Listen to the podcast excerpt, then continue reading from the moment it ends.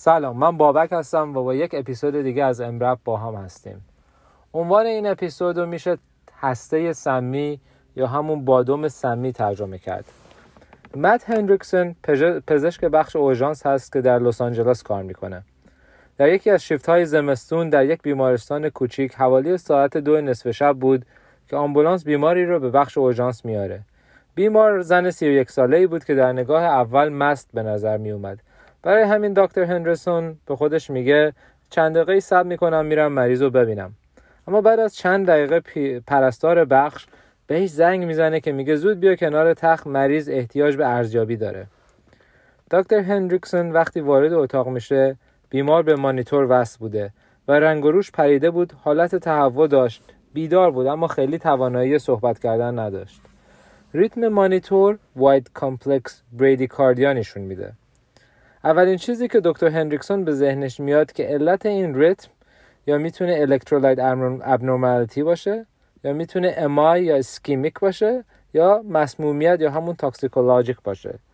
EKG مریض atrial fibrillation نشون میده با rate 36 و QRS EKG 146 بوده. فشار خون بیمار 110 روی 70 بوده. اون تا ریت 36 رو می‌بینه به مریض 0.5 میلی گرم اتروپین میده و می‌بینه که مریض ضربان قلبش از 30 به 64 بهبود پیدا می‌کنه. اما فشار خونش میاد پایین روی 60 روی 40 یکی از تکنسیان های آمبولانس میگه که در همون ابتدا که مریض رو از خونش برمیدارن مریض احساس ضعف و حالت تهوع داشته. اون مریض به تکنسیان آمبولانس میگه که یک بادومی خورده به اسم pong pong. مریض هیچ بیماری و مشکل psychiatric نداشته قصد خودکشی نداشته و هیچ مشکل پزشکی هم نداشته. و قبل از خوردن این بادوم یا همون هسته هیچ symptom ی نداشته و همه اون symptom ها بعد از خوردن اون هسته شروع شد. دکتر هندریکسون مریض رو به بخش به اتاق resuscitation می‌بره و به poison control تماس می‌گیرن. toxicologist poison control میگه که این بادوم cardiac glycoside داره. cardiac glycoside یه ماده سمیه که متداول ترین قرصی که اونو داره digoxin هست. اما در مواد طبیعی دیگه ای هم به طور کم پیدا میشه. معمولا یک سی و دوم یک هسته therapeutic هست. اما این بیمار گفته بود که یک هسته کامل یا تقریبا 32 برابر دوز therapeutic ش خورده بود. برای همین poison control پیشنهاد میده که به مریض 10 vial Digibind بدن. اونا وقتی منتظر Digibind بودن که از داروخونه بیمارستان بیاد دومین EKG مریض در ساعت حوالی دو و نیم شب نشون میده که QRS بیمار از 146 به 158 رسیده. پنج دقیقه بعد بیمار پالسش رو از دست میده و دکتر هندریکسون شروع به CPR می‌کنه و یک میلی گرم epi به مریض میده. ساعت دو و دقیقه سه vial Digibind از داروخونه می‌رسه که اونو به مریض میدن. اما مریض همون لحظه بهبودی پیدا نمی‌کنه و اونا به CPR ادامه میدن. اونها همینطور که به دادن CPR مشغول بودن حوالی ساعت سه و ده دقیقه صبح جواب آزمایش های اولیه مریض میاد که نشون میده پتاسیم مریض 8 تا 9 دهم بوده digoxin level 3 و 1 و کریاتینین نرمال. اونها تا می‌بینن مریض hyperkalemic هست به مریض یک amp calcium chloride یک amp sodium bicarb یک amp D50 و 10 unit انسولین میدن. مریض چند دقیقه بعد پاسش برمیگرده و EKG ش نشون میده که QRS ش narrow شده. بیمارستان بیشتر از چهار وایل دیجیباین نداشته. برای همین یکی از تکنسیان های ایا رو به بیمارستان مجاور میفرستن که دیجیبایند بیشتری بیاره. 20 دقیقه بعد مریض دوباره پالسش از دست میده. این بار کلسیوم و اپینفرین تاثیری نمی‌ذاره. ساعت 3 و 30 دقیقه صبح جواب آزمایش های تکرار شده نشون میده که پتاسیم مریض از 8 و 9 به 7 و 6 بهبود پیدا کرده. دو وایل دیگه از بیمارستان مجاور دیجیبایند می‌رسه. مریض تقریبا ساعت 3 و 55 دقیقه صبح دوباره پالسش برمیگرده.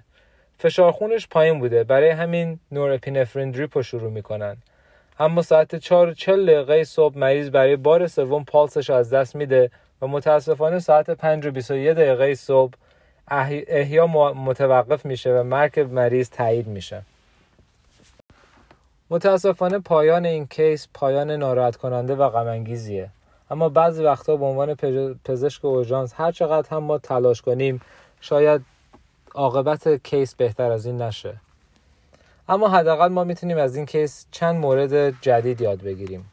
اول از همه اینه که differential diagnosis بیماری که با bradycardia و wide QRS complex present می‌کنه چیه؟ اول از همه toxin یا همون مسمومیته و متداول ترین اونها مسمومیت با cardiac glycoside یا همون داروی digoxin ه. electrolyte abnormality یه differential diagnosis دیگه هست. مورد سوم ischemia یا myocardial infarction که همون سکته قلبی میشه و مورد چهارم hypothermia چهار گروه داروی دیگه هستن که باعث bradycardia و hypotension میشن. گروه اول calcium channel blocker که معمولا با hyperglycemia present می‌کنه. گروه دوم beta blocker که مریض معمولا گلوکوز نرمال یا hypoglycemic هست. گروه سوم clonidine و گروه چهارم digoxin. اگه بیمار atrial fibrillation با bradycardia داشته باشه معمولا مسمومیتش با cardiac glycoside مرتبط میشه. که همونطور که گفتم متداول ترین glycoside ها داروی digoxin هست. اما قرص های supplement و گل خرزره هم خاصیت glycoside دارن. در این مورد بیمار cardiac glycoside خورده بود که از digoxin سمی‌تر بود. برای همین level 31 digoxin level واقعی نبوده و باید ما در این مورد بیشتر با symptom ای مریض توجه کنیم تا به level digoxin. در موارد مسمومیت با digoxin hyperkalemia نشانه بدیه. اگه پتاسیم مریض بالای 5 و 5 دهم باشه احتمال مرگ خیلی بیشتر میشه. مثلا تو این case بیمار پتاسیمش 8 و 9 دهم بوده و احتمال نجات پیدا کردنش تقریبا صفر بوده. برای همین در این موارد ما باید خیلی aggressive hyperkalemia رو درمان کنیم. theoretically یک ریسکی هست که میگه وقتی مریض با digoxin مسموم باشه دادن کلسیوم به مریض باعث میشه که بیمار stone heart بگیره. stone heart یعنی وقتی که قلب بیمار نتونه درست منقبض بشه و یه حالت سنگی به خودش بگیره. اما متاسفانه دست ما تو این case ها خیلی بسته است و شاید سود درمان hyperkalemia از گرفتن stone heart خیلی بیشتر باشه. تا اینکه Digibind تاثیرش رو بذاره زمان می‌گیره و درمان نکردن hyperkalemia احتمال ریتم های کشنده رو خیلی بیشتر می‌کنه. حالا بیاید یه اشاره هم کنیم به داروی Digibind که antidote digoxin هست. داروی Digibind داروی خیلی گرون قیمتیه. هر یه دونه vial اون 4000 دلار هست. و برای همین بیمارستان های کوچیک معمولا دو تا چهار vial بیشتر در داروخونهشون ندارن. برای همین در مواقع اضطراری بیمارستان های کوچیک با بیمارستان های مجاور خودشون قراردادی دارن که در مواقع اضطراری از هم Digibind می‌گیرن. در حالت ایدئال بیماری مثل این case که انقدر مریض بوده حدود 20 vial Digibind احتیاج داره. در case های مسمومیت که mild تر هست معمولا 5 تا 10 vial کافیه. و برای همین یادمون باشه که گرفتن دیجی بایند در مواقع استراری زمان می‌بره. و برای همین بهتره که ما هیچ تأخیری رو در درمان مریض نداشته باشیم و هایپرکلیمیا رو تا وقتی که دیجی بایند به دستمون برسه درمان کنیم. برای همین اگه نمی‌دونید در مواقع استراری دیجی بایند از کجا می‌تونید بگیرید امیدوارم بعد از گوش دادن به این اپیزود برید و از مسئولین بخش اورژانس و داروخونه بیمارستان راجع به این دارو بپرسید. اگه بیمار digoxin مصرف کنه اون موقع کار ما یکم آسون تره چون که می‌تونیم level digoxin رو اندازه بگیریم و بر اساس level digoxin ببینیم که چه مقدار Digibind باید به مریض بدیم. اما در case هایی مثل این case چیزی رو نمیشه اندازه گرفت و برای همین مقدار حد اکثر Digibind که 10 تا 20 vial باشه رو باید به مریض بدیم. در آخر یه سوال بی جواب میمونه و اون اینه که چرا این سم به صورت قانونی در دسترس جامعه هست؟ حداقل در آمریکا. مردم می‌تونن هم هسته و یا هم قرص محتوای این رو به صورت قانونی خریداری کنن. کیس های شبیه این کیس بوده که مریض ها از ماده هایی مثل الامندرا گراس و یلو اولیندر که ترجمهش میشه خرزره زرد استفاده کردند که اونها هم شامل مقداری کاردیاک گلاکوساید هست. متاسفانه هیچ نظارت قانونی روی داروهای طبیعی مکمل و ویتامین هایی که بدون نسخه میشه خرید نیست و برای همین دسترسی به این سمها خیلی راحت تره داروهایی که برای استفاده از اونها به نسخه احتیاجه.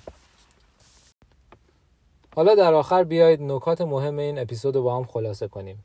نکته اول differential diagnosis wide complex bradycardia است که سه چیز می‌تونه باعث اون بشه. یک toxin یا همون سم. دو ischemia MI یا همون سکته قلبی. و سه electrolyte abnormality نکته این دوم مهم این بخش این بوده که موادی هستند که خاصیت cardiac glycoside دارن اما digoxin level مقدار اونها رو به درستی به شما نشون نمیده. نکته سوم اگه وضعیت مریض حاد باشه از 10 تا 20 vial Digibind استفاده کنید.